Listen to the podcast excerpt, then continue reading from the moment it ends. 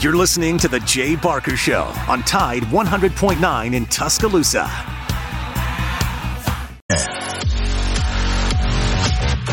Well, we, all, you know, we've always had great fan support, um, regardless of where we played. Uh, there's always been great enthusiasm. I think our fans are a big part of the team. Uh, the Welcome atmosphere the that they it's create Matt, Lars, you know, during Justin. games is you know, something that's part of the show. A minute or two afternoon as uh, we get ready to bring you a couple hours. Our guests, uh, Mick Gillespie, will be with us in the second hour in just a few minutes. We'll go to Alabama beat writer um, Mike Rodak from A L dot com. But we talk about it every day, how hot it is. It's cooler now. And it's going to be a little bit cooler this weekend. In fact, maybe fifteen degrees cooler. But I'm leading with weather because of its, really because of an article that Nick Alvarez wrote on A L dot com concerning what Alabama does to monitor the heat. But then you, you go further south down into the Gulf, and there's Hurricane Idalia, uh, who's already causing problems, mainly in kind of the crook of the Florida Panhandle. Uh, headed up through there, and already plans are being adjusted as far as the Florida Gators travel. They'll practice today, and the way I read their itinerary, they'll go to Dallas, spend the night there before going to Utah for their opener. So weather has a lot to do with the world of sports always, but especially today. This article that Nick Alvarez wrote is very intriguing.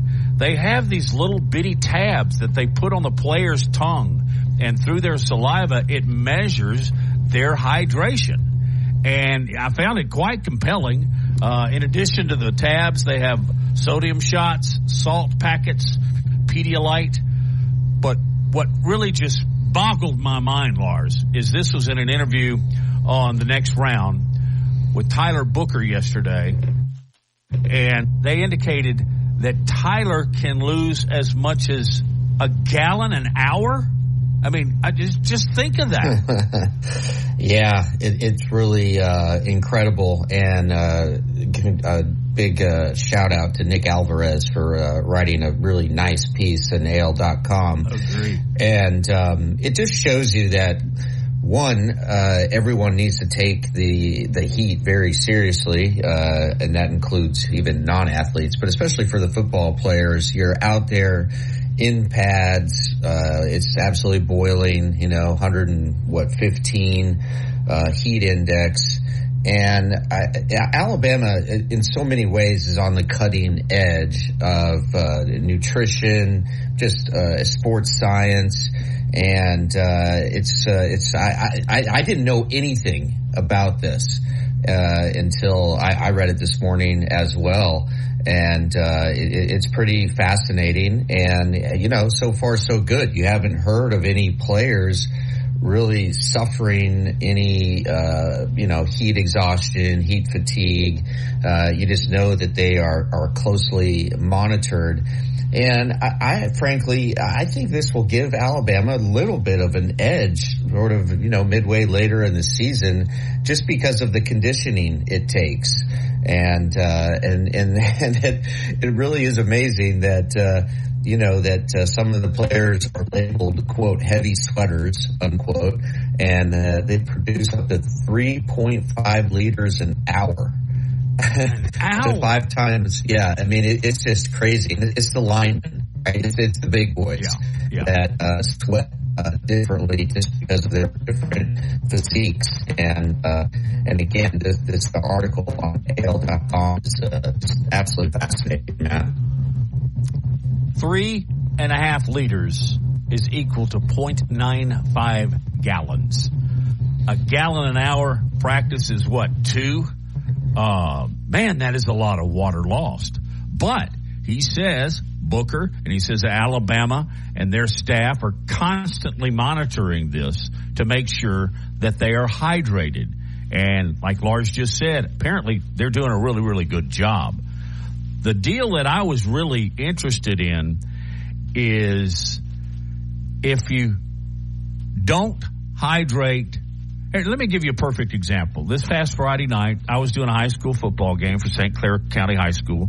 Our sideline reporter is a guy named Brad Carden, who used to play, played on their national, their state championship team several years ago. So I asked him in pregame, I said, what do you do uh, to keep hydrated in the game? And he said, if you're just starting, you're too late.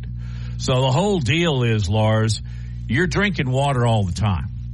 At night, day, morning, noon, whatever the case may be, you just drink water. Now, you can drink the, the substitutes or the or the, the energy drinks like the Pedialyte and all that kind of stuff. But anybody that keeps up with this is is very, very well aware of the fact that water's the best thing. And that's what uh, Alabama's doing. As far as uh, Hurricane Idalia, our prayers and thoughts are going down to the people in Florida as uh, they are certainly uh, having to gear up.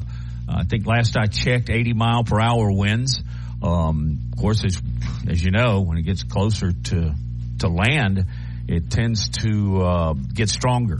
Hope it doesn't get any stronger than that. They are already um, evacuating certain areas of Florida, and our prayers go there. And I'm sure that Florida's travel is not the only college football game that is uh, going to be affected by the hurricane that is supposed to come in tomorrow on Wednesday. So that's the situation as we go through weather. Now, Lars, you back with me? Justin? Yeah, sorry. Yeah, so having uh, having having having some uh, having some issues here. Um, y- Yes, so we got through the weather. Uh, one thing I wanted to get to right at the top was um, Justin Thomas. You, we know how badly he wants to play for the Ryder Cup, and sure enough, Zach Johnson, in a somewhat surprising mood or move, uh, tripping over my tongue here, um, picked Justin Thomas as uh, one of the captain's pick for the Ryder Cup team, even though Justin Thomas uh, has just had a surprisingly poor season. You know, he's missed the cut in three of the major championships. Uh, former number one player in the world is uh, he's just in the in the midst of a real struggle. But uh, are you surprised? I, and we'll get back to Alabama football here in a second, but are you, are you surprised that uh, Justin Thomas uh, was picked by Zach Johnson to be on the Ryder Cup? A little bit. I am. Uh, he was not playing well at the end of the year. And, of course, he did just miss that chip. Uh, but he hasn't played really very well as of late. But I don't disagree with it either. Um Justin's one of those guys that wants to fight for his country on the golf course. And he wants a part of that. And his record at the Ryder Cup is is quite good. So, as I read in one article this morning, it says, how can you leave that guy behind? Um, you really can't. And you know what I think it's going to produce? It's going to produce one brilliant performance by Justin Thomas. But as Lars, as you talked about when we were discussing this a couple of weeks ago, you know, if Justin's not playing well, you just move him way back down in the lineup, okay? It's not mm-hmm. like he's going to be out there playing every day if he's playing bad. They will make adjustments on the fly. So, from a personal standpoint, I'm glad he's playing. Yeah, me, me too. And uh, Zach Johnson, you know, he referred to Justin Thomas as, uh, quote, the heart and soul of Team U S A, our emotional leader, unquote. And, um, you know, Justin is really good in Ryder Cup play. He's got a six two and one record, and uh, as well as a sixteen and sixteen five and three overall record when combined with the President Cups. And so I think that was a clearly a huge factor. It's just Justin's past performance. And uh look, and Justin's acknowledged that the last few weeks have been really difficult. You know, he narrowly missed qualifying for the FedEx Cup playoffs. Um, remember, he tied for twelfth at the Wyndham Championship, uh, where just if he would have been one stroke better, he would have gotten in. And he finished seventy-first in the final standings. And uh, as I mentioned, he missed three cuts in the majors, including the Open in July. He, two times he shot eighties in, in the eighties in the majors. And he hasn't won uh, since uh, twenty twenty-two, the P G A Championship, which was his second major. Uh, and just in, in twenty twenty-three, this year he only has one top five finish. So Um, yeah, I think this is just a, a sort of a gut feel that uh, Zach Johnson is going with, and I, I honestly think he made the right call. And I know that uh, you know, some players are really disappointed that uh, that that um, that Justin got in. But uh, hey, it's it's Zach's call, and and also Brooks Koepka. He was uh, he was also a captain's pick, somewhat surprising because he moved to the L I V Golf League, and that was viewed as a kind of a, a potential roadblock to his inclusion. But um, you know, the Zach Johnson had to overlook that because of Koepka's overall championship record, and. And he's really well liked uh, among his teammates, and and that is a, a, a big role too. You know, how how does everybody get along? What is the group dynamic? And I know that that went into Zach Johnson's thinking. I think they'll pull together, although I'm not real fond of the idea of putting a live golfer on there. Um, I guess they're setting all uh, the feelings aside, and they're going to fight and play for the old red, white, and blue. Well, Brando did it again. Oh, my. Timmy, Timmy B. We'll talk about that with Mike Rodak and all on the other side of the break as you listen to Big Noon Sports presented by Haley Sansing, Union Home Mortgage.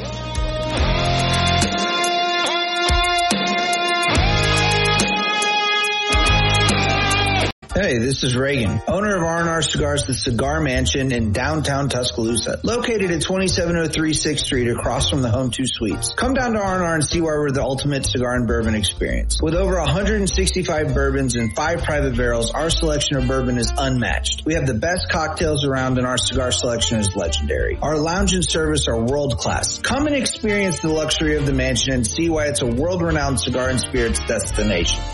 Tide one hundred point nine, Tuscaloosa weather. The sky cloudy at times will maintain the chance of a few passing showers or thunderstorms this afternoon and tonight. The high today eighty-seven, tonight's low seventy-one. Tomorrow a mix of sun and clouds, the better chance of rain south and east of here. The high eighty-six. I'm James Spann on the A B C thirty-three forty Weather Center on Tide one hundred point nine. It's eighty-five degrees in Tuscaloosa. The best sports talk in Alabama. This is Big Noon Sports.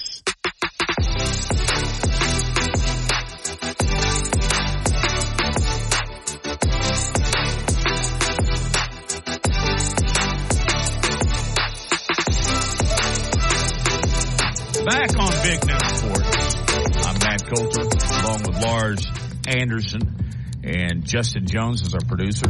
I guess you saw this tweet from Tim Brando, who was with us yesterday.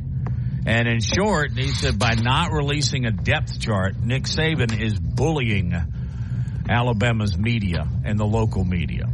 And I actually understand where he's coming from. But if Brando's going to scold Saban, he needs to scold Jimbo and Brian Kelly, too, because they haven't released one either. Here's the yeah. deal. Many many people, I, I know fans like to look at depth charts. But if you're a member of the media, that's critical info. And if you are a member of the media that's calling the game, like an Eli Gold, Lars, that is the first and most important document. Now, you receive a lot when you're preparing for a game, but you all it all starts and ends with a depth chart, because you've got to be able to look down at that chart, see who's in, see who's coming out, and it is critical. But I'm pretty sure they're going to give one to Eli. In fact, he's probably already got one. He's already filled out his charts. But others that need the depth chart for stories or particularly for broadcasting purposes, I I don't like it, but I would go I would not go nearly as far as to say he's bullying anybody. He kind of bullies the local media anyway, doesn't he? Uh, Every once in a while, you know? Yeah, I mean, I, I think you could probably label it that. Um, Michael Casagrande, our, our good buddy at uh, A L dot com, has a really fun, uh, fun story about uh, the depth chart, and uh, he calls it Depth Chart Monday, right? That's what it used to be, uh, because just seconds before Nick Saban would step up to the podium, the sheets of paper would circulate through the press room, and, uh, and, he, and he wrote, "Rest in peace, Cause of death, annoyance. And uh, I thought it was just a really clever line. Um, and, uh, you know, Saban, he, he threatened to do it last year, right? Uh, um, when he uh, went on his sort of opening, um, it was, uh, it was, it, I think it was right before the season opener against Utah State. And, uh, just, uh, he just was annoyed with the questions. He was annoyed that how the players, uh, reacted to the depth chart. And, um, you know, in, in, in his mind, it's always just sort of a, a, a living, breathing organism. Nothing is ever set in stone, to use his phrase. And, um, I think we're going to see more of this. I mean, it's just, uh, it, it's, you know, there are three teams in the S E C that don't release depth charts.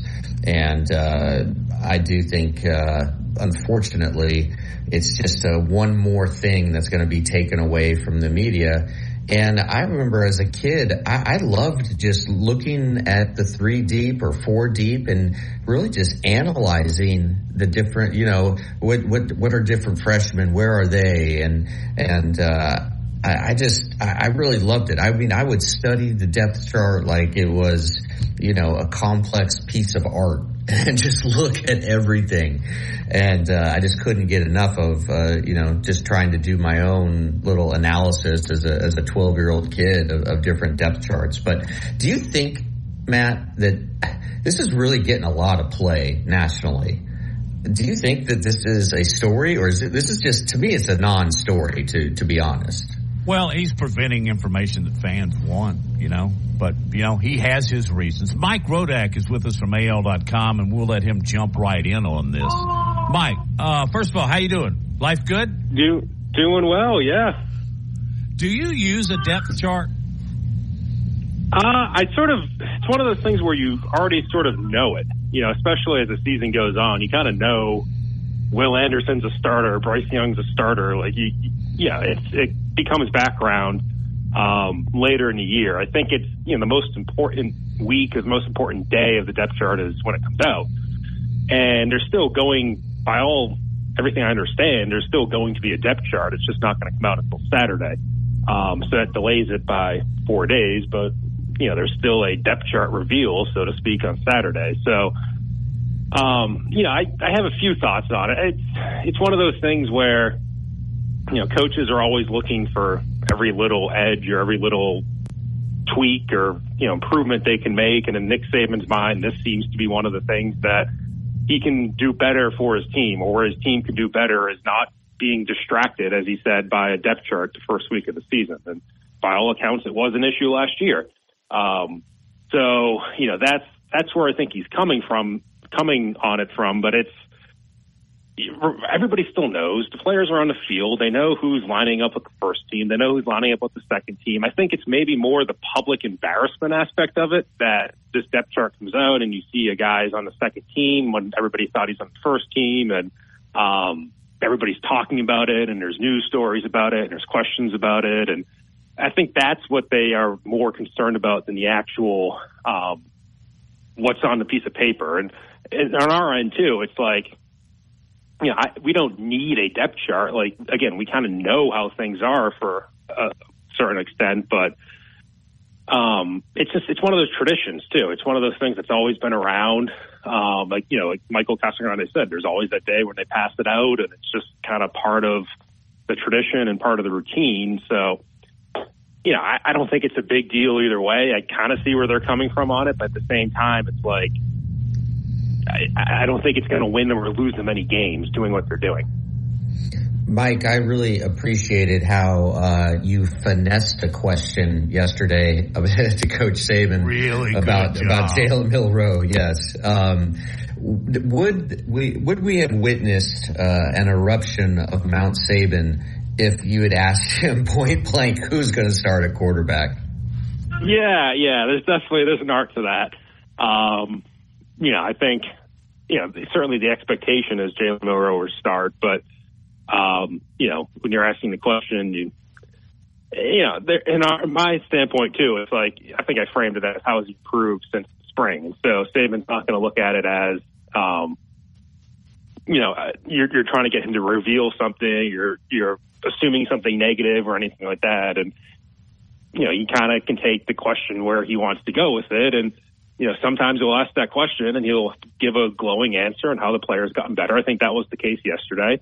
And then sometimes he'll ask that question and he'll not really give a great answer, which is kind of a sign that maybe that player hasn't improved. So that's kind of the way to get into the topic um, without offering trigger words or kind of getting him off track. Because, you know, sometimes you say a certain word in your question to him and he'll really latch on to that, and it just kind of derails the entire conversation because he's focused on that one word or that one aspect of your question, and he's not really answering your actual question. So, um, again, yeah, I think through that, we're able to see that Nick Saban seems to be higher on Jalen Milroe than maybe he was, you know, after the Texas A and M game last year when he didn't seem to be all that high on him, um, which through that we can kind of surmise that, as we predicted, that Jalen Milroe will probably start on Saturday.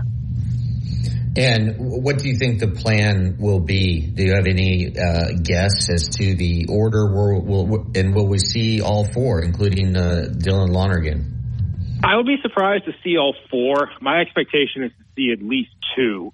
Um, and I think, you know, obviously Saban, he was asked about that yesterday as well, about expectations about playing multiple quarterbacks going in. I think he, he said, you know, he doesn't have any expectations. I think part of that is along the respect the opponent mantra. Um, we all saw what Middle Tennessee did to Miami uh, last year, I believe it was. And, um, you know, you don't want to get yourself into a situation where, Uh, you know, the game's not going well against Middle Tennessee and you're not going to play any backups because you really need to win the game. And then everybody's going to say, well, you know, you planned on playing two quarterbacks. What happened? So he doesn't really want to back himself into that corner. That's how I interpreted that answer. But I would expect Ty Simpson to play at some point, um, whether it's, you know, dividing um, series. I don't, I don't think it's going to be like back and forth between Milroe and Simpson, but I think we could see Simpson maybe here or there early in the game, and then maybe, you know, play the third quarter or something like that. Um, in terms of the third guy, I wouldn't be shocked if a third guy gets in. I would be. The biggest question for me is that is that third guy going to be Buckner, or is that third guy going to be Lonergan? Um, you know, probably Buckner at this point, given he has more experience. You kind of want to see what you have in him. Um, but even then, you know, let's say a third quarterback gets into the game in the fourth quarter. eighty percent of the time, he's just going to be dropping back and handing the ball off to, you know, running backs. So I don't know how much we're going to learn, but um, I would say at least two quarterbacks. We'll see. Mike, you cut your teeth um, dealing with the coach that um, that uh, Henry. Henry, is that what a good word for Belichick? Um, what is, yeah. is he? Uh, Saban's a prince compared to Bill. Um, so. On a local level, uh, does Saban treat? I'm, I'm asking you point blank here. Does he treat the media okay? Yeah, I'd say for the most part. You know, I think it's it's a different um, approach that Bill Belichick takes. He's, um, you know, a man of few words. You know, especially when he's not wanting or not liking a question or not wanting to answer something, he's just not going to say very much. He's just kind of going to be a grunt and. Uh, you know, I don't know. I'm not sure. Like, it's very few words that will come out of his mouth. Nick Saban, if he doesn't like a question or he doesn't like, you know, a particular situation, is going to be more explosive, and he's going to say a lot of words, and he's going to get very angry. He's going to go on and on and on about it. Uh, so it's a much different approach, kind of to the same situation. But, you know, I think in general, yeah, I mean, I there's times when he kind of meanders and doesn't really want to talk about injuries or doesn't want to talk about, um, you know, depth chart questions. There's other times when he's giving pretty good answers and giving pretty good insight. Um, you know, I think the one thing I think people get wrong is, you know, they always say there's a ulterior motive or, um, you know, he's always, there's, there's some secret, uh, point that he's trying to make to his players that might not be the truth. Like, I, I honestly think Nick Saban's very honest. Uh, I think a lot of what he says is, is the truth. I don't think he's hiding things.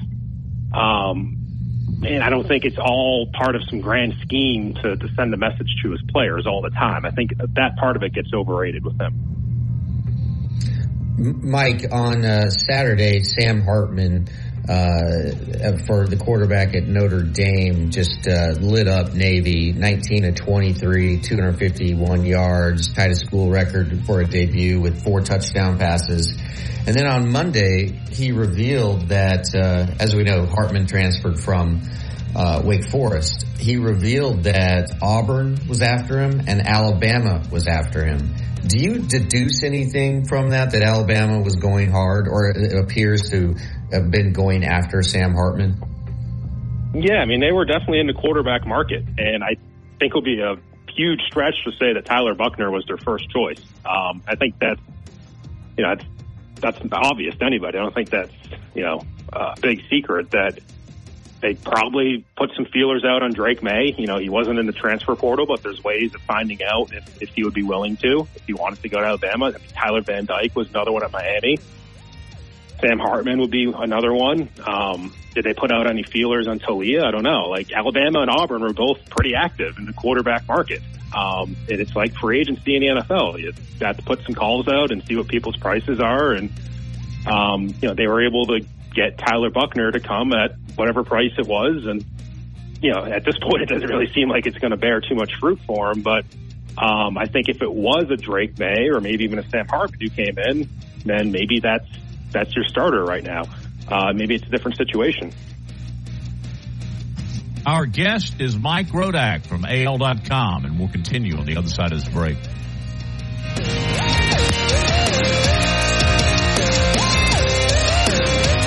Looking for... Securing the best mortgage possible requires a lender who has knowledge, is trustworthy, and treats customers like family. And no one is better at all of this than the mortgage miracle worker, Haley Sansing. Based right here in Tuscaloosa, Haley Sansing has spent decades working in the mortgage industry. With Haley, it's personal, holding your hand from contract to close. With Haley, it's about one thing, you. Call Haley on her cell, yes, her cell, two oh five, seven nine two, one eight one three. That's two oh five, seven nine two, one eight one three. Let Haley help you. N L M S number two three zero three seven six. From T-Town to the Plains. This is Alabama's most in-depth analysis on the S E C. This is Big Noon Sports. Presented by Haley Sansing, Union Home Mortgage. And also want to mention Laura Lee Thompson, the Bama Broker. She sponsors some of our Alabama interview segments. The Bama Broker, Advantage Realty Group. I want to ask you, Mike, a little bit about uh, the Blue Raiders of Middle Tennessee State. Uh, this is not your everyday run-of-the-mill patsy, or uh, or pancake, as it's called. Uh, this is a team that beat Miami last year. And do you need to get your baby? Oh, yeah. He's he's in the background. Sorry about no, him. that's a, I, the, the, the more the merrier, especially with their children. But um, how good he's is this team? He's homesick today. Uh, Oh, bless her. He, uh, yeah, yeah. Middle Tennessee is, uh, you know, I think you said the Miami game last year, but they're different than, you know, you think some of these cupcake teams, if you will, come into Tuscaloosa. It seems like a lot of the time, you know, they don't have a passing game, that they're going to run the triple option and try to just run the ball all day. Uh, you know, Georgia Southern famously, and, you know, Mercer came in a couple years ago. Not that Middle Tennessee is an F C S team, but they're totally different. I mean, they're a spread offense. Um, it's a lot of shotgun, four wide receiver looks. It's somewhat like Mississippi State in that regard, in, in terms of what their personnel is and uh, what they're trying to do offensively. So it's it's going to be a, a team that's going to try to throw against you. Um, and so I would expect Alabama to have five or six defensive backs on the field much of the game. Like, this is not a game where you're going to see, you know, the big heavy fronts and um, three or four defensive linemen, as sometimes you see against, you know, these opponents. This is going to be a more of a wide open offense, and might try to run up tempo. They're going to throw the ball down the field. Um, so that's, you know, different challenge, I think. Um, and, you know, sometimes that, that gets them a little bit. That up tempo offense, that spread offense has gotten Alabama sometimes too. So uh, that's what I'm interested in seeing. And there's, there's going to be a lot of defensive backs we're going to see and kind of get a chance to evaluate not only the six starters, if you will, but also, you know, assuming this game gets to a point where we're going to see a lot of backups, we're going to see six backup defensive backs too. So it's um, it's a good evaluation for guys like Caleb Downs and, you know, the transfers coming in, Jalen Key and Triamos, and um, you know, freshmen like Tony Mitchell, might maybe he'll get on the field. So that's really what I'm interested in seeing is, you know, kind of how they stack up against that, that passing offense. Mike, I, I don't know if you're in the prediction business, uh, but uh, it's that time of year, as you know. Um, have you written a story, or do you have thoughts on uh, who your four teams would be right now that will make it into the playoffs? You know, I, I, I think sometimes people overthink those things. And, you know, maybe last year you can say T C U was a surprise. Nobody really had that at the beginning of the year. But I'm still one of those people who would be surprised if it's not Georgia, Ohio State, Alabama, Michigan. Um, and that's, you know, two Big Ten teams, two S E C teams. But even last year, for instance, like, were those the best four teams in college football? Like, you can make a case. Like, you could make a case that Alabama might have been a better team than T C U and might have played Georgia tougher if that, you know, ended up being a matchup. So to me, those are still the best four teams in college football. Um, obviously, Alabama has something to prove against L S U this year.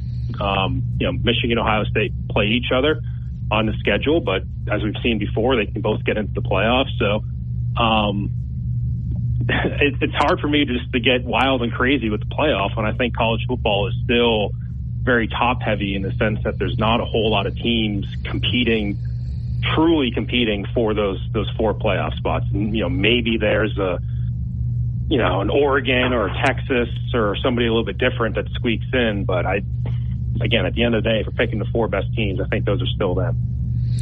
And how about the the A C C? Um, it's really kind of, I, I view it as a two horse race between Clemson and Florida State. And I, I like Clemson. I think Clemson's got its shot to sneak into the playoffs. But uh, just your thoughts on, on the top of the A C C? Yeah, you know, Clemson's interesting. A team that probably hasn't adapted well to the, the portal and kind of what college football has been the last couple of years, and fallen off to some extent, but um, still talented, still have a really good coach, like still has every chance in the world to win that, that conference. Um, but, you know, you could still see them tripping up as they've done the last couple of years, a game or two, and you lose one game in the A C C and you're going to be in a tough spot to make the playoff. Um, same thing with Florida State. Let's say Florida State loses to L S U this weekend. All of a sudden, you know, they can still go undefeated, win the A C C, and with that one loss to L S U, still be in a, a tough spot to make the playoffs. So um, that's kind of the state of that conference, and it, you know, it hurts them a little bit that they're not considered anymore to be in that same category as the S E C and the Big Ten. And as we continue to have years and years go by, and everybody keeps talking about the S E C and Big Ten being the two power conferences, that's where I think the playoff teams are going to come from. If, if those people are sitting down in a room saying the best four teams are probably going to come from those two conferences. Mike Rodak from A L dot com is our guest here on Big Noon Sports. Mike, uh, it is more than a given that Georgia is likely going to win the East. Who's your second and third in that division? You know, I still think Tennessee is, is a team to watch out for. I know everybody says, oh, you know, they lost Hendon Hooker, they lost Jalen Hyatt. They lost some of that firepower they had offensively, but Joe Milton's capable as a quarterback. I mean, he's the, the path for him to get there has certainly been winding, but if you tell me at the end of the year that he's offensive player of the year in the S E C or, you know, first-team All-S E C quarterback, I don't know if he's shocked. Like, I think he has that sort of talent, and Josh Heupel's system does seem to produce those sort of quarterbacks. So, yeah, Tennessee's right there. Um, you know, after that, South Carolina, I think, is the trendy pick, um, you know, being a sort of top twenty-five team on, on people's radar right now. But it, it could be it could be them. It could be Kentucky um, if they come along. And that, you know, is a sneaky, I don't want to say tough road trip for Alabama, but that November trip up to Lexington is at least a little bit interesting to me. Um, so, yeah, I think there's a, four teams at the top of that division that, you know, I would I would think are in good shape. I don't love Florida and the direction they're going, and obviously there's Vandy and, and Mizzou, but it's it's probably going to come down to Tennessee, South Carolina, Kentucky, I'd say, for that number two spot. Mike, uh, one more question. Let's go. You know, we got interviews coming up here. Um, going back to Belichick and your days for it with E S P N and, and covering the Patriots, is there one particular meltdown uh, that you can recall, or are there too many? Yeah, I mean, he doesn't really melt down in the way that Saban does. Like, Saban's just, you know, once he kind of gets on a roll, it's it's hard to stop him. Um, Belichick shuts down so much, and, you know, there's been obviously scandals up there, and I didn't didn't really personally, I wasn't there for any of them. You know, Spygate was a few years before me, and then Deflategate was a few years after me, but any of those press conferences after that when, and I, I've been there too, when, you know, the local T V station sends their investigative reporter, or, you know, there's national N B C News type people. Anytime there's those sort of investigative questions, I mean, he just will give you absolutely nothing. Sometimes it's just the sound coming out of his mouth. So it's not really a meltdown as much as it is him really turtling up and, and going into a show. Really interesting stuff, Mike. Good luck with your interviews. Not that you need it, because you certainly know how to pose a question. Uh, have a great day. I hope your little girl feel, feels a little bit better here. Sounds good. Thank you. Thank All you, right, Mike. You Mike Rodak, um, I truly can say he's one of the best out there. No question about it. He, he knows what he's doing, knows how to do it. Um, all right. Something happened in Major League Baseball last night that it made my jaw drop, um, and not in a good way. I don't know if you've seen the video or not. It's very scarce, but it was scary. We'll talk about it in a minute on Big Noon Sports.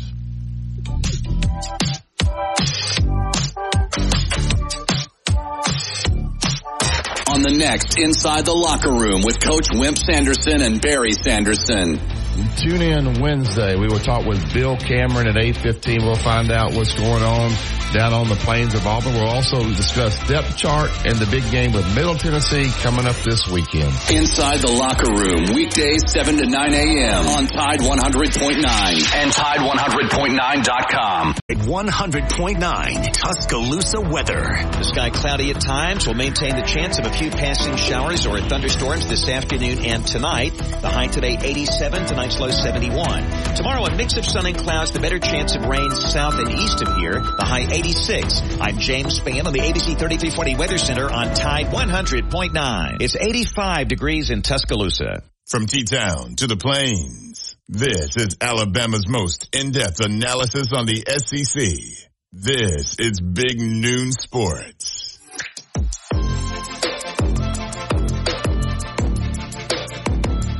Hope you're having a good day. Next hour, the Mick. Mick Gillespie will join us. I certainly want to get his thoughts on what happened last night in the seventh inning at Coors Field. Ronald Acuña is right fielder, Ronald Acuña Junior, and he's standing there, and suddenly there's a fan next to him, and evidently he's trying to take a selfie. This is d- during the game, folks. He's trying to take a selfie with Ronald Acuña Junior, and, of course, security is there in a heartbeat, and they get that guy away, and then another fan comes over the stands in right field along the line and just comes flying up into the pile of humanity and knocks Acuña on his keister, knocks him down. And go to just Google Acuña attacked, and, and you'll get the video on it.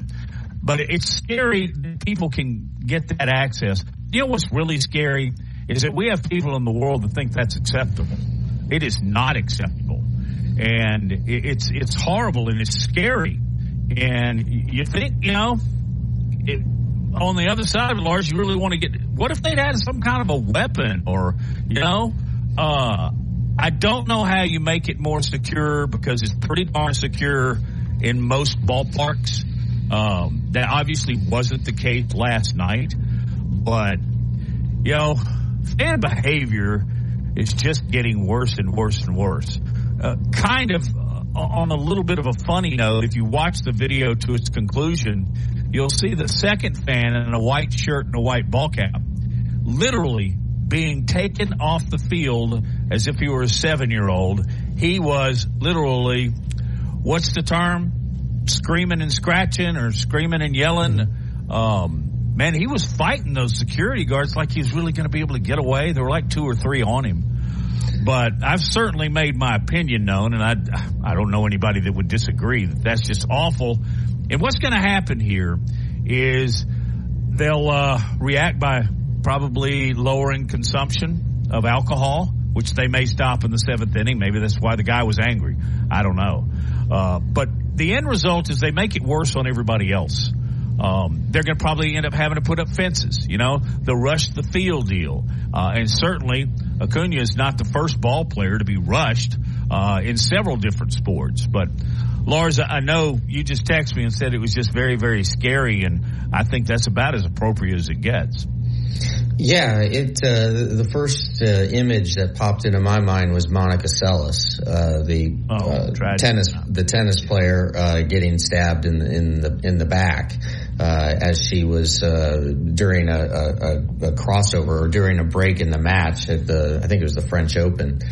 But about three or four years ago, I did a uh, really long story on streaking.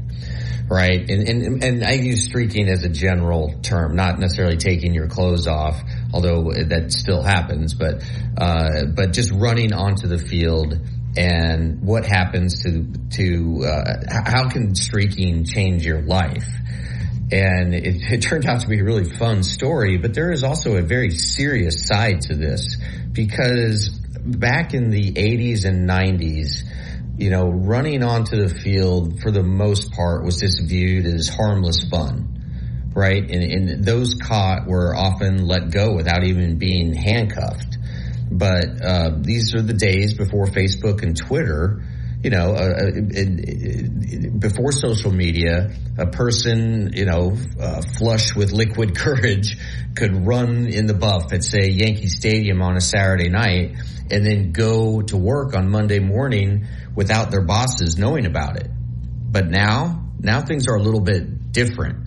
Um, if you do choose to run uh, onto a field, and, uh, and especially if you are, uh, it, one, if you don't have your clothes on, or you uh, are, don't even have part of some of your clothes on, you can be uh, charged with a. Um, You can be, uh, geez, what is it? It's the, you can indecent be charged, uh, yeah, indecent exposure, excuse me, yeah, indecent exposure. And it can also land you on the sex offender registry in many states, right? Uh, and, and also, you know, if you, if you just run onto the field now, you are going to be the water cooler talk in every office in your region because you will be outed on social media. I mean, there's no no doubt about it. You will be outed. And I remember I, I talked to this young um, a young man who uh, he he didn't want to participate in the story, um, and but he allowed me to quote him. And he said, I did, I can't talk about what I did because I work at a conservative company, and my bosses were livid when they found out about it on Twitter. And if I talk about it, they'll be fired. And then I also contacted a young woman who uh, had disrupted a sporting event with a mad with a dash onto the field, and she she told me that she got death threats over social media, and so she was like, you know, I'm I'm sorry, I just can't get into the specifics of my story, and she's like, I didn't even think about the consequences, I just thought it would be fun. And then, you know, she went on to tell me that there were big consequences because now everyone knows what you did almost the instant you did it. And so, uh, you really, and it, it, you know, the common denominator is booze, obviously. Uh, and, and, and in some cases, you know, there are instances where it's pre-planned, but for the most part, it is uh, a spur of the moment Uh, decision fueled with alcohol, uh, and it's usually not a good, de- well, it's never a good decision.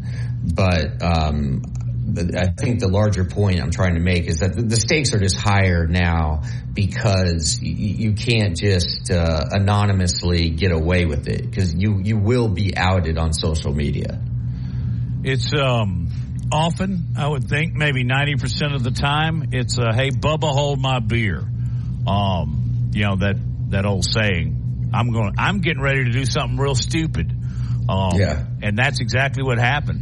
But you remember right, back. Those are like uh, famous last words. Hold my beer. Yes. Watch this. Yeah. yeah. Oh, my God. That's exactly right. But, you know, we've come such a long way from I, I think it was a, a pretty harmless deal. You remember Morgana? Yep, the kissing bandit. It was kind of hard to miss her, by the way, mm-hmm. and I'm not going to go into great detail. But I think she kissed Pete Rose once, George Brett, maybe Tug McGraw. But, I mean, everybody knew it was coming, and everybody laughed about it. Even the players laughed about it. Nobody's laughing when two guys come in from the outfield and physically assault. Um, although they didn't throw any fists or anything like that. Uh, but Acuña did end up getting knocked down. And a situation like that, you know, imagine uh, if he'd gotten hurt and couldn't play? I mean, I would think you could own those people's houses and cars and whatever else they wanted to go after. And they may still. What do you think they'll do to him? Oh, they'll, uh, I'm sure they spent the night in, uh, in jail, and they're going to have to appear in court, uh, face a judge. And, uh, it depends on, you know, what the judge wants to, uh, to charge them with.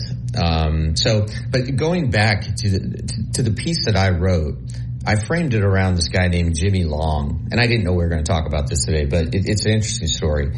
Uh, I framed it around Jimmy Long, who was a uh, a, a veteran of uh, of, uh, of the Iraq of, of Iraqi War, and when he came back home, he really he was struggling with the depression, and and he had just big big time sort of post deployment issues. And he had trouble, you know, just had, had trouble uh, reintegrating. And so he just, he, he felt this, and he had suicidal thoughts. And he felt this, this kindred, he felt a closeness to other veterans. And so what he did during the Army-Navy game is he, uh, he, he, he planned this out. He wrote the number twenty-two on his back. It was spray painted. He had a buddy spray paint the number twenty-two on his back. And the twenty-two represented the number of veterans who commit suicide every day. And so he ends up running. He, he, he goes the full length of the field during the Army-Navy game. President Trump is there. Um, and he got a, a ton of exposure. So you know what happened after this? Is he becomes sort of this like celebrity among veterans because of what he did. And this streak, it gave him a sense of purpose in his life because people reached out to him and saying that they're struggling with depression and suicidal thoughts. And, and it, it absolutely changed his entire life because he decided to make a stand for all veterans and publicize the fact that, that a lot of people are struggling. And that's why, again, the number twenty-two uh, was on his, uh, was uh, spray painted on his back. But he ran the length of the field, and then he came back and ran the, another length of the field. And he was so tired after running two hundred yards. He's like, gosh, can't they just come and tackle me now? But, you know, they, he got thrown in jail. And uh, he uh, he had to uh, appear in court, uh, and because he was a veteran, though, the uh, the judge just uh, you know she just gave him a slap on the wrist, like they, really nothing. But uh, that so that to me, I, I, you know, you don't ever want to advocate someone running onto a field, but you know there was a higher purpose in what Jimmy in what Jimmy Long did. That's a very compelling story, and one I had not heard. Sounds to me like they should have lined him up at tailback in the wishbone. I know. Give him the football. Huh? Yeah, he was great. I, I would just uh, he lives up in uh, uh, Tennessee, small town in Tennessee, and I, I went up there and, and we just we met and we had a couple beers and. Man, we talked for about five hours, and he just told me his whole story. And, you know, it's, it's stories like this, like, like Jimmy and I became friends, and I still am in touch with him to this day. Uh, and, and you know, he's very grateful that uh, that I wrote it, and it got uh, a lot of expo- exposure. I think it got over a million reads on Bleacher Report and C N N. Um, so... Uh, it's it's it's always cool to do stories like that, Matt, where it's you end up sort of enriching your own life because of who you met, and and the relationship spills over beyond just uh, the the story that appears. Well, then here comes my obvious question: when's he going to be on? Hey, uh, man, we should have him on. That's a great idea. I, I, I, I will. I, I will like text him. You did a, an incredible job, and I will. I will read the pros eventually here. But you did a great job of verbalizing it on radio and streaming. But to hear his firsthand account uh, and what the uh, the effect was, uh, let's. Uh, I'll, I'll I'll text him here, and you know, maybe we could have him on for an extended time tomorrow to, to talk about it, because it is, it is utterly fascinating. And, and I skipped over a lot, all the, I skipped over a lot of detail here. Um, but it was just, uh, it's, a, it's a, it was a fun story. But yeah, I'll, uh, I'll effort to get Jimmy Long on tomorrow. If you'd like to join the party, call us at two oh five, three four two, nine nine oh four. We'll break and come back just a tad after one. This is Big Noon Sports.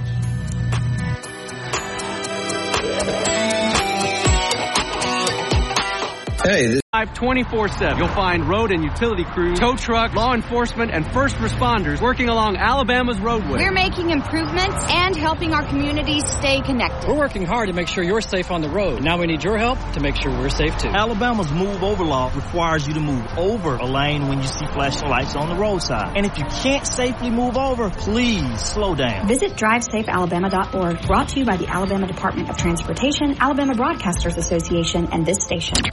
Go inside the Alabama Crimson Tide with the Gary Harris Show. Hey, it's Gary Harris. Coming up Wednesday on the Gary Harris Show at nine a.m. on Tide one hundred point nine F M. Matt Coulter with the NASCAR report as we enter the NASCAR playoffs. Can't wait for that. And Andrew Bone, Bad to the Bone, will join us for the Bama football recruiting report. That and more. Catch the Gary Harris Show Monday through Friday, nine to eleven a.m. on Tide one hundred point nine and tide one hundred point nine dot com. W T U G H D two Northport and W two sixty-five C G Tuscaloosa. A Town Square media station. One man to feed, you could forget about it. Touchdown, Alabama. Tide one hundred point nine and streaming on the Tide one hundred point nine app. More Big Noon Sports coming up. Uh, I don't have any expectations for that right now. I mean, you know, we're going one day at a time. And, um, you know, we're repping the players, and even regardless of what happens in this game, it's the same thing that I told you guys before.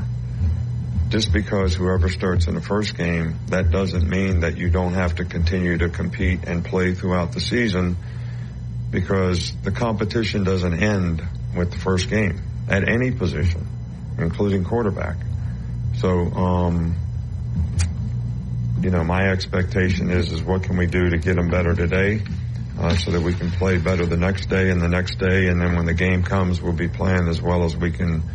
We need to be playing to create value for themselves as players, as well as uh, our team, to be able to have success. That's Nick Saban on what else but the quarterback room at the University of Alabama. Lars, do you see anywhere in the next, you know, three, four games, uh, somebody will break away? Or is there a, an off chance that they actually do play a couple of quarterbacks? Well, I, I think one quarterback will ultimately, you know, take the reins and win the team, right? To use Nick Saban's uh, phrase. And it really makes a lot of sense. And we, we've seen that happen repeatedly throughout the, the Saban era. Um, and I, I was just trying to think of, uh, of, has the two quarterback system ever really worked in college football? Or has it ever really worked in pro football? I think uh, in, in the N F L, um, gosh, I go back to uh, uh, who was it? It was Miami uh, with Don Strock and David Woodley. With Don Shula, because right? Gracie was hurt. yeah, yeah, right. But it just uh, it, it usually just doesn't work. I mean, it, you know, uh, I, I just. Usually you just, you want one guy to be the leader, right? You, you want to take ownership of the team, and and uh, and I, I, I just I anticipate it's going to be Jalen Milroe. I that that is my. My guess, um, just from, and it is purely a guess. I mean, nobody knows because nobody knows how everyone is going to play once the whistle blows in a in a live game. You know, it's just the the intensity ratchets up. I mean, you know, uh, anyone who's played sports knows that uh, practice. Even a, a, a scrimmage of any sort, whether it's a basketball or soccer or, uh, you know, anything, uh, any sport, it's just different when it's game day, right? When, when it, when it matters, uh, the, the, everything is just, it happens quicker and there is more physical and everybody's more, uh, focused and, and, you know, it's, it's, it's almost just like a, completely different animal, and so you uh you just have to see who responds best to that environment, and I, and who I mean I think after Texas we'll have clarity. I really do. I mean I think that that is when a quarterback is going to win the team, because a, the quarterback, whoever it is in that game, is going to have to play well for Alabama to win that game. I mean, I, I think we all agree uh, that that uh, Quinn Ewers is uh, a terrific quarterback for Texas. I mean, he may be the best quarterback that Alabama faces all year, um, and uh, he will present some challenges to that Alabama defense. And so, you would think that Alabama is going to need to score some uh, points in that game, right? Um, and who's, who's the best at, you know, managing the game? Who's the best at taking care of the ball? And eventually, I mean, you can call like, you know, someone like A J McCarron a game manager all you want, but you know what? When he needed to make a play, he made a play, right? I mean, there, there are just times that you, especially you, when yeah, they you, cut him loose. Yeah. Yeah. Yeah. And you, you just got to let it rip. And you got to take some chances, and uh, and and you know uh, you have to take calculated chances, I guess. But and it all happens so fast. But I I, I don't. I mean, okay. I, well, what's your opinion? Do do you think well, you could go a whole season with playing two guys? I mean, especially if it's two guys with different skill sets. Well, I I go back to the adage I may have, you know, blurted out yesterday or last week's, and if you have two quarterbacks and you really have none, um, I'm a big believer in the one quarterback system. And you just asked a question a minute ago, can you name me a team that successfully used two quarterbacks? The only one that immediately came to mind was uh, was Florida. Is, does that count with Chris Leak and Tim Tebow? Yeah, um, yeah. But I, I mean, that's it's a tough I mean, question. Uh, And Nebraska won a national championship with Brooks Behringer and Tommy Frazier when Tommy Frazier had uh, blood clots, and uh, they Man, played both. They good. played both of them. Oh, Tommy Frazier is a, he's in my mind he's the best college football player of all time. But I'm of biased. all time. Oh yeah, really? He won back-to-back national championships, didn't he? Yep. I think he's still running against uh, Florida and uh, you would, uh, Steve, Steve Spurrier. Uh, you would put Tommy Frazier ahead of Stetson Bennett the fourth. Well, they do have one thing in common. they, they both won two national championships as starting quarterbacks. Yep. Uh, no, what did we, he do? In a, did he have any type of N F L career? None. I really don't remember. No. He didn't go play safety or something? No. Nope. No. He, uh, I think he went to Canada uh, for a little bit, and um, he's. I think he was back in Nebraska uh, as a coach in, uh, I think, high school. He's gained a lot of weight. Uh, he's a he's a he's a big man now, but um, but I'll now always. Back when they, Osborne yeah. was running the Veer. Uh, yeah, the option, the trip. Yeah, yeah the option. Yeah. Yep. I have a quick question for you guys. Do you think that Alabama's offense with Jalen and Tua could technically be called a two-quarterback system? It's just we were beating mm. people so bad. For we two games. Switch. For two games. Yeah, I guess uh, you're right. A, a ch- championship and an S E C championship. Yeah, yeah. And, and both had significant contributions that led to Alabama's win. Uh, so, yeah, I think for a little while, um, I really can't remember an Alabama system that uh, they used to. I think maybe in the early eighties it was uh, Don Jacobs and Walter Lewis. Maybe Alan Gray was in there. Um, Alabama was one run the wishbone uh, back then. So uh, they would run in a few different quarterbacks, but they always look, had a starter. Always had a starter. You, Justin, when you look back at that Alabama team that uh, with Tua in the you know the uh, second and twenty-six, um, the walk-off touchdown for the national championship, who in your mind is the starting quarterback of that team? Leading up to second and twenty-six, it's it's Jalen um, all year, right? Yeah, all I mean, year, but definitely. but I mean, in but in your memory, it's like, well, that was that was Tua that yeah. won the national uh, yeah. championship. I mean, with what Tua did in the, in the Natty, you you forget about everything before. Yeah, you're exactly right. And so, really, it's it's Tua you think of, but I mean, Jalen Hurts got us there. So you're, I mean, yeah, it's it's. It, It kind of blows away everything else when you do the one play to win the ring. yeah, the, it doesn't matter. Yeah, when, when when you author the greatest single play in college football history, um, you know, when the stakes are the highest, and and you would just deliver a, a, a beautiful throw to future Heisman Trophy winning wide receiver. Yeah, you're going to be remembered for that. In my eyes, the thing the, that. The year after where Tua started, though, it was almost like baseball. Like, uh, we our starting pitcher was Tua, and then, I mean, we were up by fifty regardless of the game. Uh, but then we would bring in Jalen Hurts to, you know, close us out with the fastball. It's called mop-up. If you're up by that much, you just go out there and throw strikes. You know, let's, let's get outs. But the, the different situation with, with that example is that was not by design. That was uh, by necessity. Um, they did not go into those games thinking we're going to play two quarterbacks. Would y'all agree? Uh, yes. Yeah. Definitely. Um, and, uh, yeah, there is some quarterback news at Ohio State. You know, Ohio State is dealing with the same issues that that Alabama is. And, uh, and, and they, uh, Ryan Day announced uh, just this morning that they're going to go with Kyle McCord. Um, who uh, um, who's a junior, but he's also going to play Devin Brown uh, during Saturday's game, and I think it, like, it, uh, and it, you know, it's interesting because Ohio State and Alabama, their their situations just mirror each other because C J. Stroud was what the number two overall pick after Bryce Young went number one, and uh, and so. Uh, Ryan Day is, uh, is, uh, again, dealing with the same issues that, that Nick Saban is.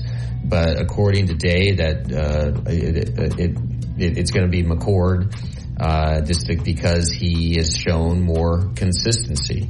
But, but Day is not naming a starter for, uh, game two. Like, it, it's, it's a, it's, you got to go out there and perform. Just like Nick Saban is asking his guys to uh, to do that in game one. Did Ryan Day have a depth chart? Yes. Yes. Uh, I believe. Uh, yeah. Uh, yes. Yeah. No, I think, yeah, he did put a depth chart out. All right. Uh, when we get back, we'll talk to the one and only Mick Gillespie. Uh, talk about that baseball incident last night with the Atlanta Braves. Of course, we'll talk a lot about Alabama football, too.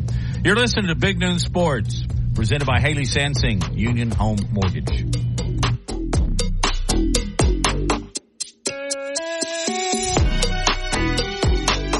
If you're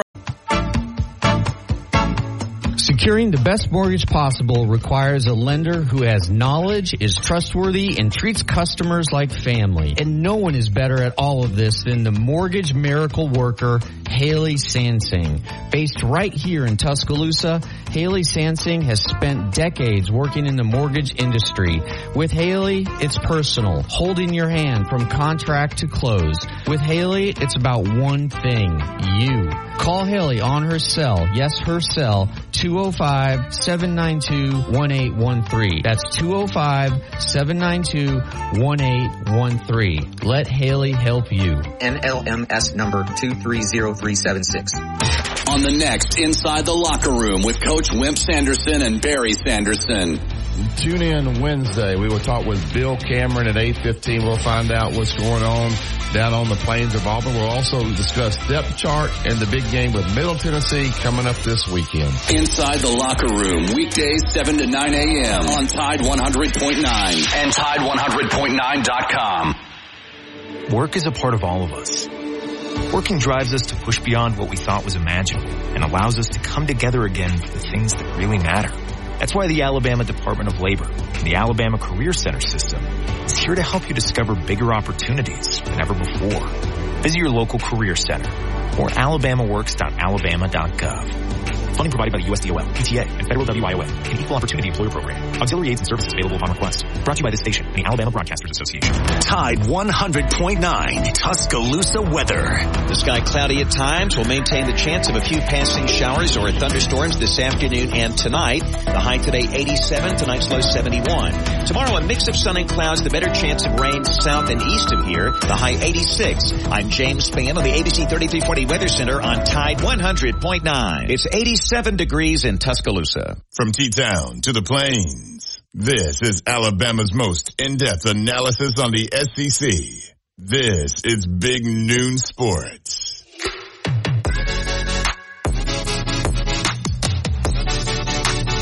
Alabama-related interviews, such as the one to follow with Mick the Mixter, Mick Gillespie, are brought to you by Laura Lee Thompson, the Bama Broker from Advantage Realty Group. Mick, where are you today? We ought to, you're like, where's Waldo? Where's Mixter?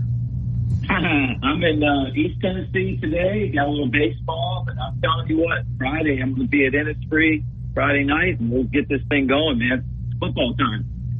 Yeah, as a matter of fact, good time to plug that. Appreciate you bringing up. Lars and I are going to be doing our Friday shows at, guess where? It's all about the free.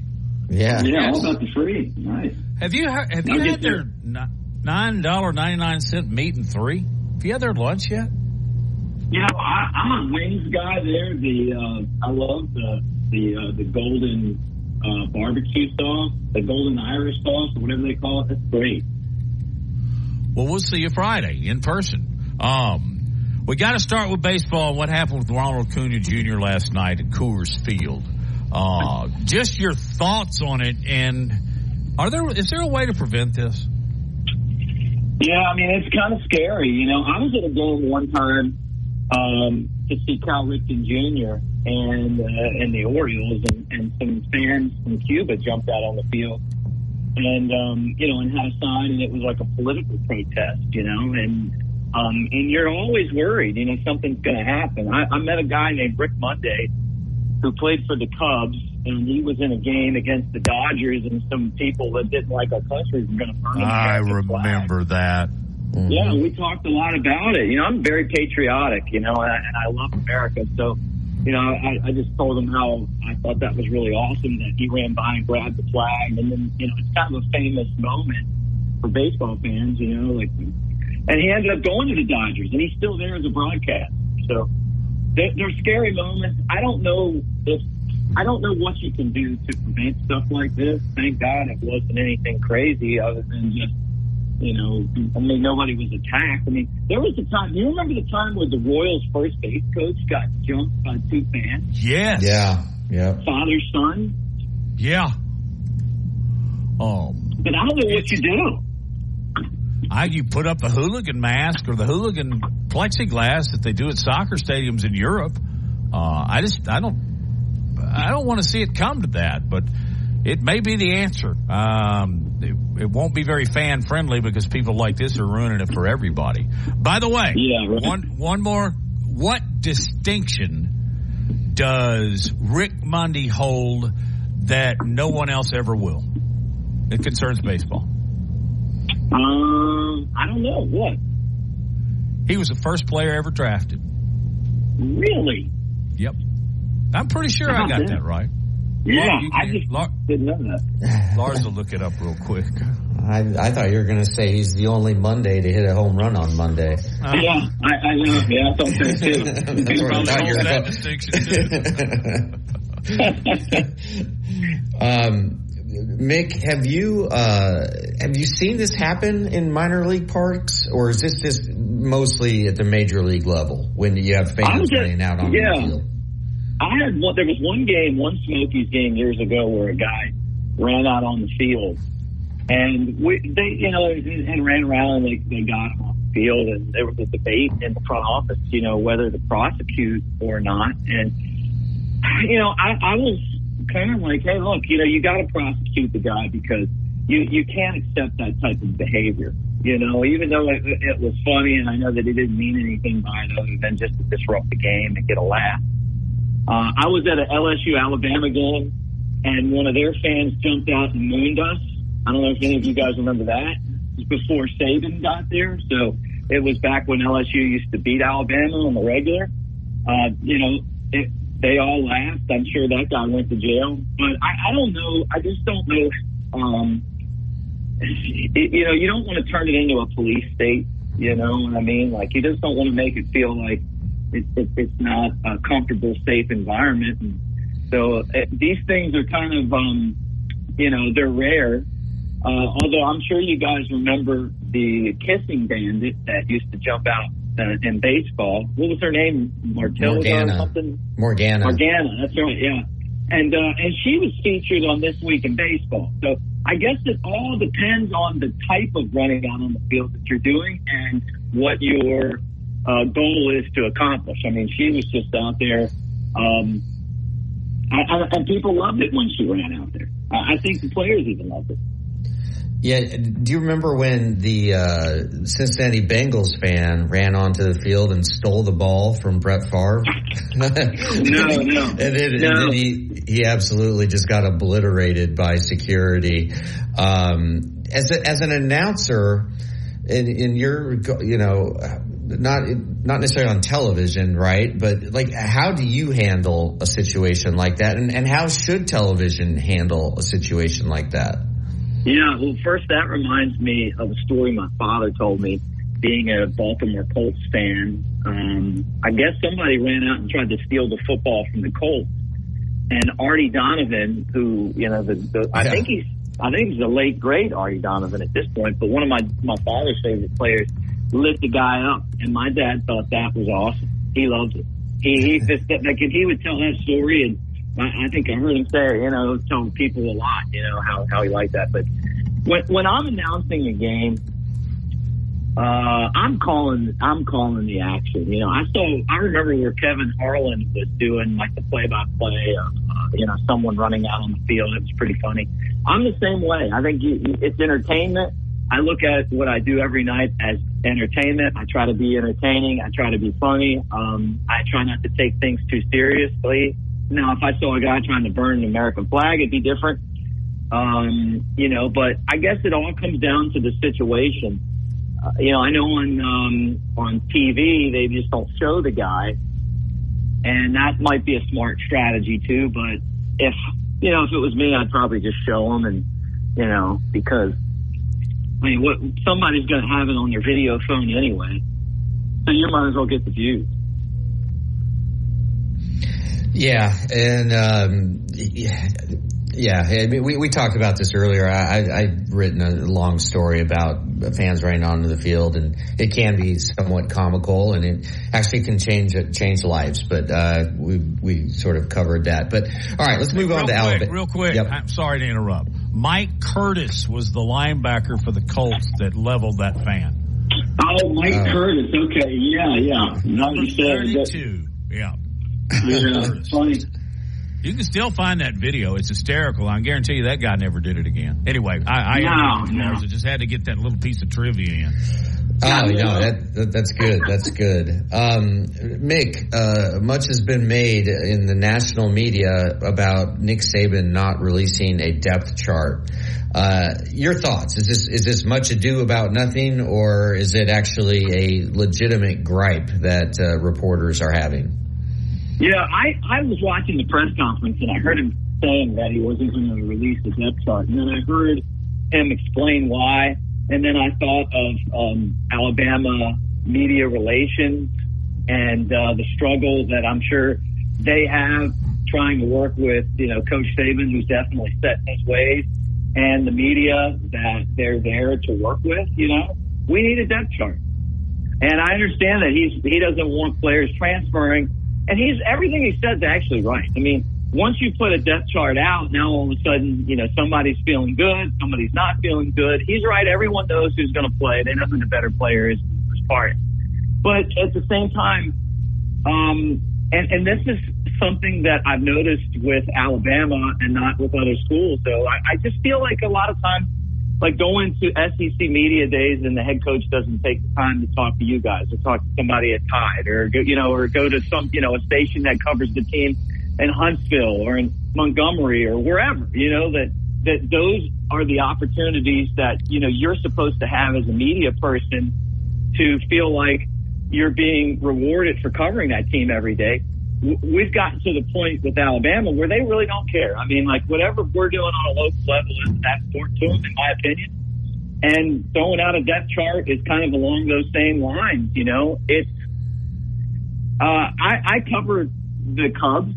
You know, and, and I know that's a pro team, you know, but it's also a team who has a huge fan base like Alabama does and a lot of fans. And I understand the challenges there, but we we need a depth chart. I mean, if you're if you're covering the game, you know, you need a depth chart. You, it, it's something that we've always, you know, that's that's kind of been part of the game. And then the, the, the other side part of this, and this isn't the first time that we haven't gotten a depth chart or they've been, you know, not wanting to give it out.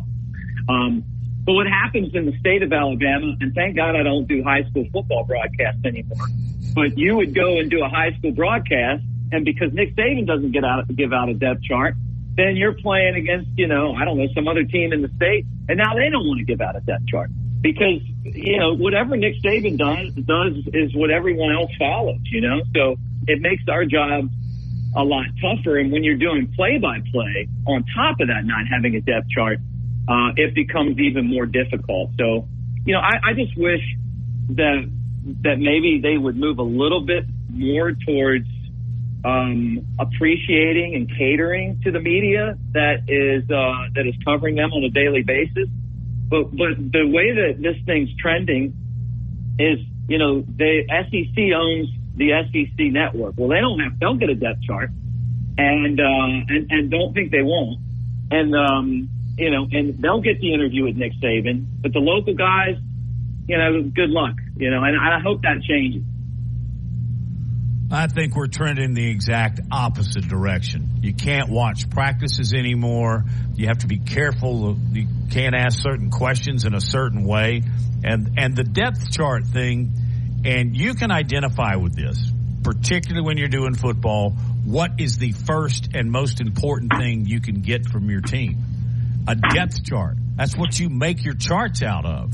And that doesn't do you any good to get it Saturday morning because you can't do your charts then. You got to do it earlier in the week.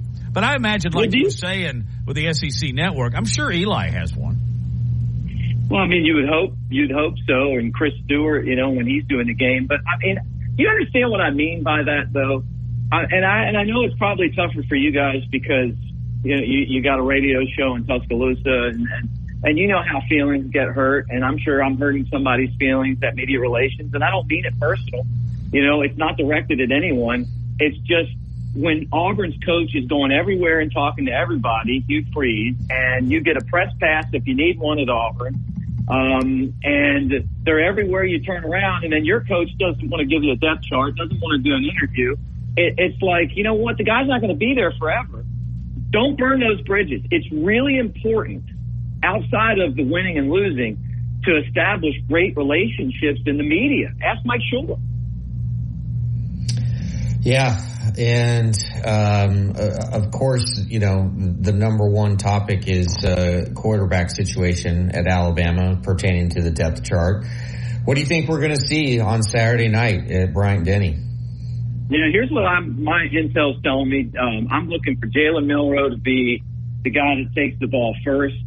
And um, he's got the experience. I think he's had a good camp, from what I understand. Tyler Booker is going to be the guy that's pushing for that job. Um, he, he's taken the experience that he had at Notre Dame. He's smart. Uh, he gets the offense. That's helped him out a lot. He's really grown into the system. And Ty Simpson's got to keep working hard. He's got to make better decisions throwing the football. Um, he's got a lot of talent, but the game speed right now is something that he's going to have to improve on. Hey, can you hang through the break, Mick? Yeah, I'd love to. All right. Uh, we got several other things we'd like to talk to you about. Mick Gillespie is on Big Noon Sports, along with Matt and Lars and Justin. Got a uh, got a question I want to pose to you guys about the popularity, if I'm using the right word, of Nick Saban around the planet, Italy. We'll get to that on the other side of the break. You're listening to Big Noon Sports.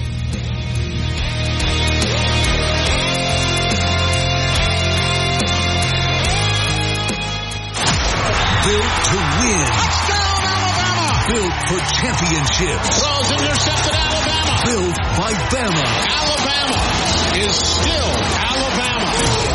Join us Saturday as the Crimson Tide kick off the twenty twenty-three season against M T S U. Our coverage begins at three thirty on your home for Alabama football. Presented by the Birmingham Racecourse and Casino, I four fifty-nine, exit thirty-one. You could be a winner too. Guess this is the Big Noon Sports Network.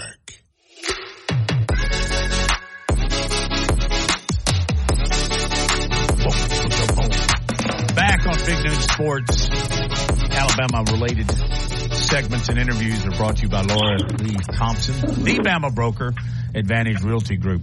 Hey, uh, and speaking of sponsors, let's start this segment because I know you want to give a shout-out to one of your sponsors, and we already have the Ennis Free. We will all be there Friday afternoon and evening, and um, wanted to uh, make sure that you got a plug in for your folks. You know, look, I, I don't do this often, but this one's really cool. Um One of the things that I loved about, you know, being a student at Alabama was how you would go into all the restaurants and, and the businesses around town, and they'd have those Daniel Moore prints from New Life Art and new life art dot com. And I remember my first one, and you guys probably have them in your house too. The first one I got had Tank Connerly on there, the old uh, equipment guy. It had Mike Dubose in the background. It was Gene Stallings' last game, you know, and I was so excited when I got it put up in my house. And now I have a ton of really cool ones. But they're having a twenty-three percent sale right now. It's the biggest sale they're going to have all year. It ends on Sunday. Bama tailgate if you want to get your own. But I'm just, I mean, you guys have those things. They're the best, man. I mean, like, it's so oh, exciting. I guess so. Whether it's, yeah, I mean, like, and, and right now with, with, you know, Bama tailgate, uh, it's twenty-three percent off all of them except the new one that hasn't come out yet. So uh, it's the time to do it.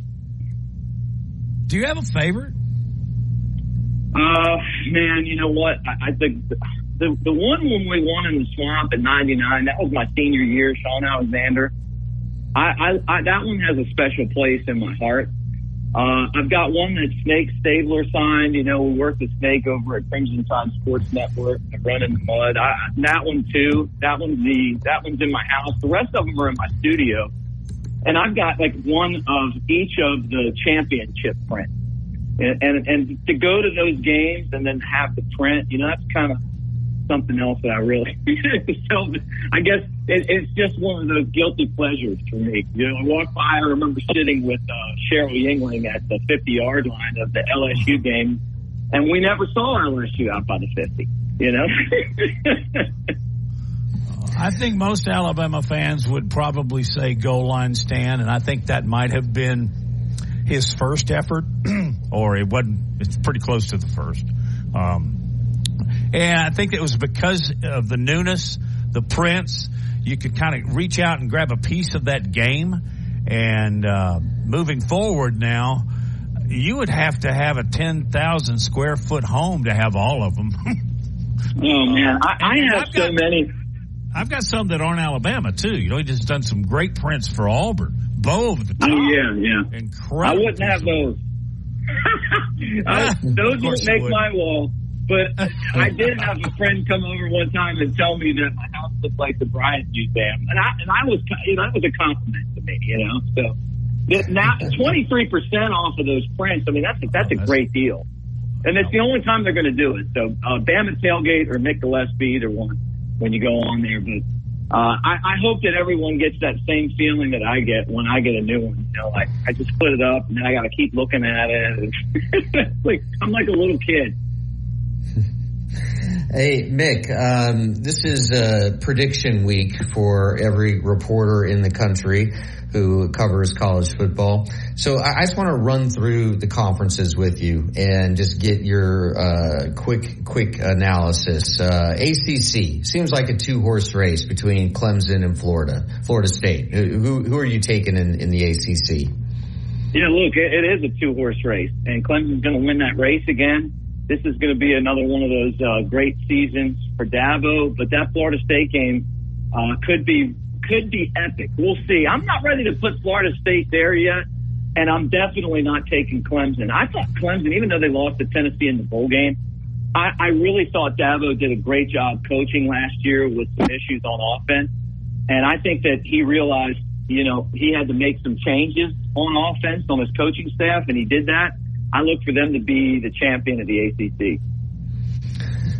Big Ten. Uh, this seems to me really like a three-horse race. Michigan, Ohio State, Penn State. Can Michigan uh, beat Ohio State on November twenty-fifth and uh, win the, their third straight Big Ten championship? I grew up listening to Penn State on the radio. They were so big where I was, where I was from, you know, back when Joe Pop was there. And I and I and I kind of I don't want to say I pull for them, but they but the fact that they have cool uniforms and you know and the nostalgia, I, I do always kind of hope that they're going to get into the mix, but I, it's not going to happen. It's going to come down to Ohio State and Michigan. Michigan has physically manhandled Ohio State at the line of scrimmage the last two years. There's a lot of pressure on uh, Ryan Day to win this football game, and uh, uh, Jim Harbaugh.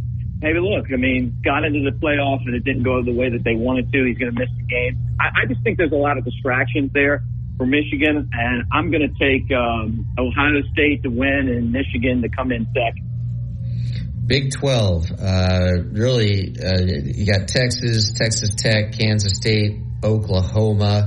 I certainly lean Texas. Yeah, I do too. I mean, I, and I'm buying into the hype. These the, these Texas teams, you know, like Texas A and M last year, you, you see the talent that they have, and you know that they come from a state of high school football. Uh, and the coaching's there. We all know about Sarkisian. But they've got to go out there and execute. Um, one of my buddies thinks that they're, you know, Ryan Brown, he thinks that Texas is going to win the, the league and get into the championship, you know. So if that happens, and that means they come to Tuscaloosa and beat Alabama. So I, I don't, I don't, I'm not ready to do that with them yet. I will say that they lead though on a high note, and um, they win the conference. And in the Pac twelve, there's actually quite a bit of parity at the top. Uh, U S C, Washington, Utah, Oregon, and even Oregon State. I think Oregon State's going to have a really good year. Um, but, you know, with Caleb Williams, reigning Heisman Trophy winner, who looked great in week zero against subpar competition, uh, I I lean U S C in the Pac twelve. But I think Pac twelve will be it'll, it'll be fun to watch because there there are there are some quality teams out west. Well, I mean, I, I was watching the game, and I know it's only the first game that U S C played, but the um, K A flag football team when I was in college uh, at Alabama played better defense than what I saw, and I know they won, but they, they weren't that impressive. But they have the talent, you know. It just always looks like all they want to do is just play offense, and I think at some point you got to play defense. But it's just hard to bet against them. Heisman Trophy winning quarterback, you got the coaches, you got the money out there. Um, but I, I would not be surprised if uh, if if Utah doesn't kind of throw a wrench into this. And finally, the S E C, which we talk about every day. Um, do you, is it Georgia, Alabama, L S U, can they sneak in there? Can uh, Tennessee rise up again? What, what, what are your thoughts in the, both the East and the West, and ultimately who wins in the S E C championship game? Yeah, Georgia's got a schedule that's paper uh, yeah, paper thin. I mean, they're going to run right through that schedule. So even if Tennessee beats them, I don't think that Tennessee's going to, because they're not going to beat Alabama again. They're going to lose another game along the way, if not more. Um, I, I, I think they'll be, Tennessee could potentially be better this year overall than they were last year and have a worse record. Uh, but Georgia plays a schedule that it, it's a joke. I mean, it's, it's just, it's not really even competitive compared to what any of the teams in the West are playing this season. But because of that, um, they're going to win probably all their games. And like I said, maybe they lose to Tennessee. So I'm putting them in the S E C championship game. And in the, in the West, it's going to come down to, I think, three teams, not two.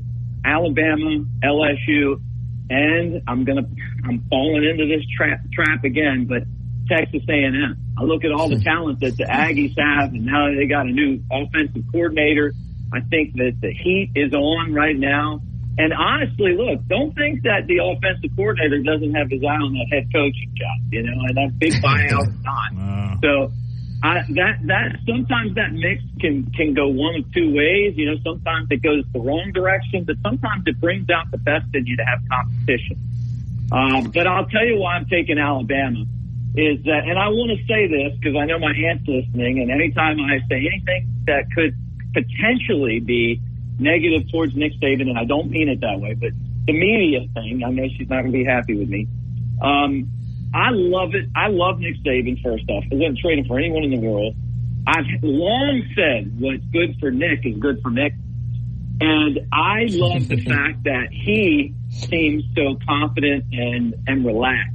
That tells me that this team is doing what he wants it to do. He's talking about, uh, you know, depth, uh, offensive line play. I don't think the clock's going to be as big of an issue as I initially thought after watching the first round of games. I mean, you're only shaving off a few plays, but uh, I, I just don't think that Alabama's uh, and Nick Saban are ready to to, to be uh, you know a second or third team in the in the West. And I think they get in there and and I think they beat Georgia handily for the S E C championship game, handily? Just like old times. Handily, handily? I, I I think they. Hey, listen, I, I think they'd have beat him last year. And I've said that to you before, too. We would have had another Daniel Moore print that you could buy at, uh, you know, at the store, Bama tailgate, if Alabama would have got the opportunity, but they didn't. So hopefully that happens, and I'm I'm I'm rolling with the tide, guys. And, and what, what four teams do you have in the playoffs? Uh, Alabama and Georgia. You know, they're going to probably lose to Alabama. Uh, and then I would say Ohio State and U S C. Yep, yeah, that's I'm exactly kinda, that's I'm exactly the, what I have. I'm on the Trojans bandwagon too. I, I think there's another team. Uh, Brando talked about it yesterday, and then I've talked about it with several other people. That uh, I don't know if you'd call them a dark horse or not, but Texas Tech's going to play some pretty good football this yeah, year. Yes, keep Mick, an eye on Texas Tech. Mick, have a great day. Uh, have a great broadcast, and uh, we will talk to you next week. And New Life Art, twenty three percent off. Thanks, guys. Real time. Thanks, yeah. Mick.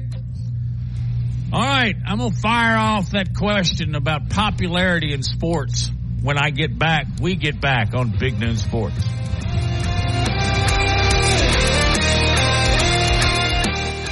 Weekday mornings at six a.m., The Martin Houston Show.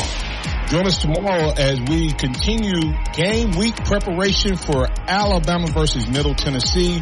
We'll have a wild card Wednesday with a little bit of a would you rather Wednesday thrown in. We'll also have Scotty Hollins, Executive Director of Blueprint Ministry, with the Christian Moment of the Week.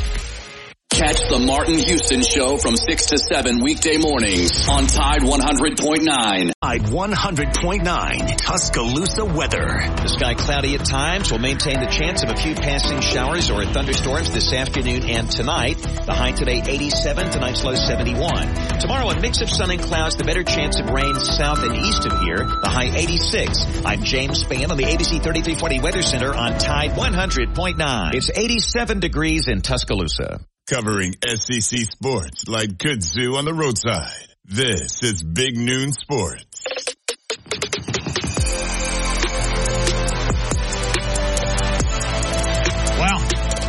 deep into the fourth quarter. Thank you all for listening. Tell folks about big noon sports dot com. You can follow us on Twitter. And, of course, you can listen to us daily in Anniston, Gadsden, and in Tuscaloosa, our flagship station right there at Tide one hundred point nine. All right, I'm trying to think of how I can word this, and if it comes out a little awkward, y'all live with me. And, and by the way, Justin, I want you to key your mic and, and throw in your contribution here as well. Uh, who is right now the most quoted person in United States sports? Right now, I'm going to say it's Nick Saban. Justin, would you agree? Most quoted, like like most used. Yeah, you know, you read the most quotes, you see him the most on television. Um, yeah. Um. Yeah, I, I could see Nick Saban, but I feel like that's not right. But I'll, I'll just roll with Lars, Nick Saban. Well, uh, well, I've been thinking about this is the top of the show, and I keep trying to think of someone else, and I can't. So, would you would you guys go as far as to say he is the most recognized person in sports? Hmm, the most recognized person in sports. I'm probably going to go Patrick Mahomes. I might go LeBron. I'd say, like, current player, it's LeBron easily. Yeah. Yeah. Actually, yeah. Yeah, that's right. Um, but for coaches, yeah, absolutely. Nick Saban. Yeah. And I, I can't think of a coach second. I mean. I mean, you could throw I, I really, John Madden or Belichick. Um.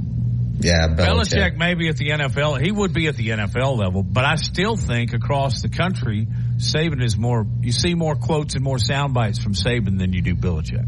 I'm, I'm almost positive of that. I don't even have to do research. Well, no, you, you're probably right because Belichick rarely even talks. So, um, guy, when he does, he's so condescending. He, he just it looks like he would rather, you know, have what we. used to say bamboo shoots under his fingernails. It just looks, it's so painful to just watch him be, you know, be mean. Don't be mean. Um, he's just, uh, I can't imagine. Need to go with Rodak a little bit. I can't imagine being on that beat. Yeah. And, uh, you know, I've never covered a team day in and day out, but, um, in talking to the best beat writers that have gone through Tuscaloosa, right, over the last ten years, um, they all tell me the same thing. Like, they just, they love Nick Saban. Why? Because he talks and, and he tells stories and he's animated and he, you know, it's, It's he, he'll give you something to think about and something to write about, like, every single time. I mean, we're talking about a freaking depth chart, right? And that is yeah. made national sports Absolutely. news. Absolutely. Depth chart. And uh, whereas in, in Mike Rodak, he, he, he noted this, uh, you know, it's like trying to get blood from a stone to get Bill Belichick to say anything at all. And, um, you know, I'd still think of him as, you know, hey, we're, we're moving on to Cincinnati. We're on to Cincinnati. We're on to Cincinnati. You know, Nick Saban doesn't pull stuff like that. Um, and, and I know Nick Saban can be intimidating when you're in that room. But the thing is, like, he, he, he's introspective and he is highly, highly intelligent and very articulate. And yeah, he has his own, you know, colloquialisms, just like we all do, uh, our own sort of pet phrases. But I've always said, like, you know, when you're, when Nick Saban starts talking about his dad in particular, listen, because what he's about to tell you is something important to him. And if it's important to him, more than likely it will be important to, you know, everyone sort of listening to him. And I've always thought that, that Nick Saban is a person that you would want to cover. And, and you, and you can tell that. I mean, there are, there are reporters all around the country who would love to be on the Alabama beat. and it's all because of Nick Saban. And I, I loved what Mick Gillespie said. When it's good for Nick, it's good for Mick. And the thing is, Nick Saban has made our jobs, uh, you know, uh, uh, not necessarily easier, but uh, it's become sort of just more high profile, right? I mean, if uh, I don't think uh, many people have written two books on Mike Shula. Right? I've written two books on Nick Saban. I still feel that there's ample material out there, and um, you know, that a lot of different things to explore. And um, so that, that's just my, my take on it. Like, you know, when people uh, uh, assume that covering Nick Saban must be a horror show, in fact, it's the exact opposite. It's it because he gives you so much. He gives Even a lot. When he- gets he, annoyed, he gives you something. Yeah, I mean, don't wouldn't you agree, Matt? Yeah, yeah, I would. I would. Was uh, was was what was Bear Bryant like when in in, in press conferences? Oh, he could, could get he could get very gruff, you know. Depends on what kind of mood he was in. He could be very very funny. He could sit after the news conference with a few select members of the media and uh, smoke Chesterfields. Um, but, you know, uh, if you ask him a dumb question, Uh, he'd likely hand it right back to you. Uh, there are a lot of similarities in these guys. I, I know, kind of from a physical stature, you know, from a stature, that they're they're vastly different. Because Bryant was six foot four, and uh, he was a mountain of a man. Nick Saban's a, a smaller guy, but as far as their knowledge of the game, their ability to recruit, their ability to identify with families, ability to adapt and change with the games, one, two, three, four, they're all strikes or home runs, however you want to look at it, uh, between both of them. What would you say is the hallmark skill of Nick Saban? If you had to distill it into one sentence, what is it that Nick Saban does that's better than everybody else? Recruit. Absolutely, one hundred percent. And that's Boom. He laid down the law the minute he walked into the doors. Yeah. He said I mean, it's all about it recruiting. Is. And you know what? You know what the answer is if you ask about Paul William Bryant? Recruit. Yep. I, I was going to say dancing. I mean, we've all seen the video of a coach busting a move. He's pretty good. Actually, from coming from a guy that can't dance at all, um, he is pretty smooth on the dance floor. I'd love to say what song would, here's the question of the day. What song would Nick Saban sing at karaoke? The Beautiful Ones by Prince. That's an inside joke. I, uh, yeah, I think. Now, uh, we are not going to detail. No, no, we're not going to. In fact, I'm going to move right along. Um, I mean, well, you think, I don't know if he, he would ever do it, but I'll, uh, I'll bet he'd do an Eagles song. Yeah. Like No More Cloudy Days. God, what a wonderful piece of work. Um, but Justin, what is he going to break out with some M C Hammer? I think, I think that's what I want to see. Some M C Hammer or some like Ice Ice Baby or something, you know, just to see how far he can push his skills and really get moving. I've never seen any film of him play. Have y'all? Football. Yeah. Yes. Not karaoke. Yes, I've seen high school film. Uh, uh, black and white, flickering. Yes. Um, it, it exists. Uh, he was a quarterback and a D B? Yes.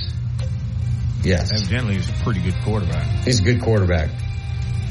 More, did if, he run if memory more serves, he, I think if memory serves, he, he played against Joe Namath in high school, and I think he beat him. Are they? Are they? They're about the same age, aren't they? Well, I think Namath's a lot older than him, but I'd have to look it up. I don't know. You probably look it up before we get out of here. Hey, one uh, more. Yeah, you're note. right. You're right. That that doesn't work. Namath is eighty. One more note um, from the world of NASCAR. Not surprised by this, but he'll be missed. Kurt Busch is retiring after forty-five, at the age of forty-five. Um, I didn't like him too much at the very beginning, but I did like him later. So, anyway, So long, Kurt Busch. I'm sure we'll see you on the broadcast. All right, gentlemen. Good show. Thank you. Let's do it again in twenty-two hours. Hey, that's the same number as, uh, what's his name, Jimmy Long. twenty-two That's hours. Right, twenty-two. Have a great day.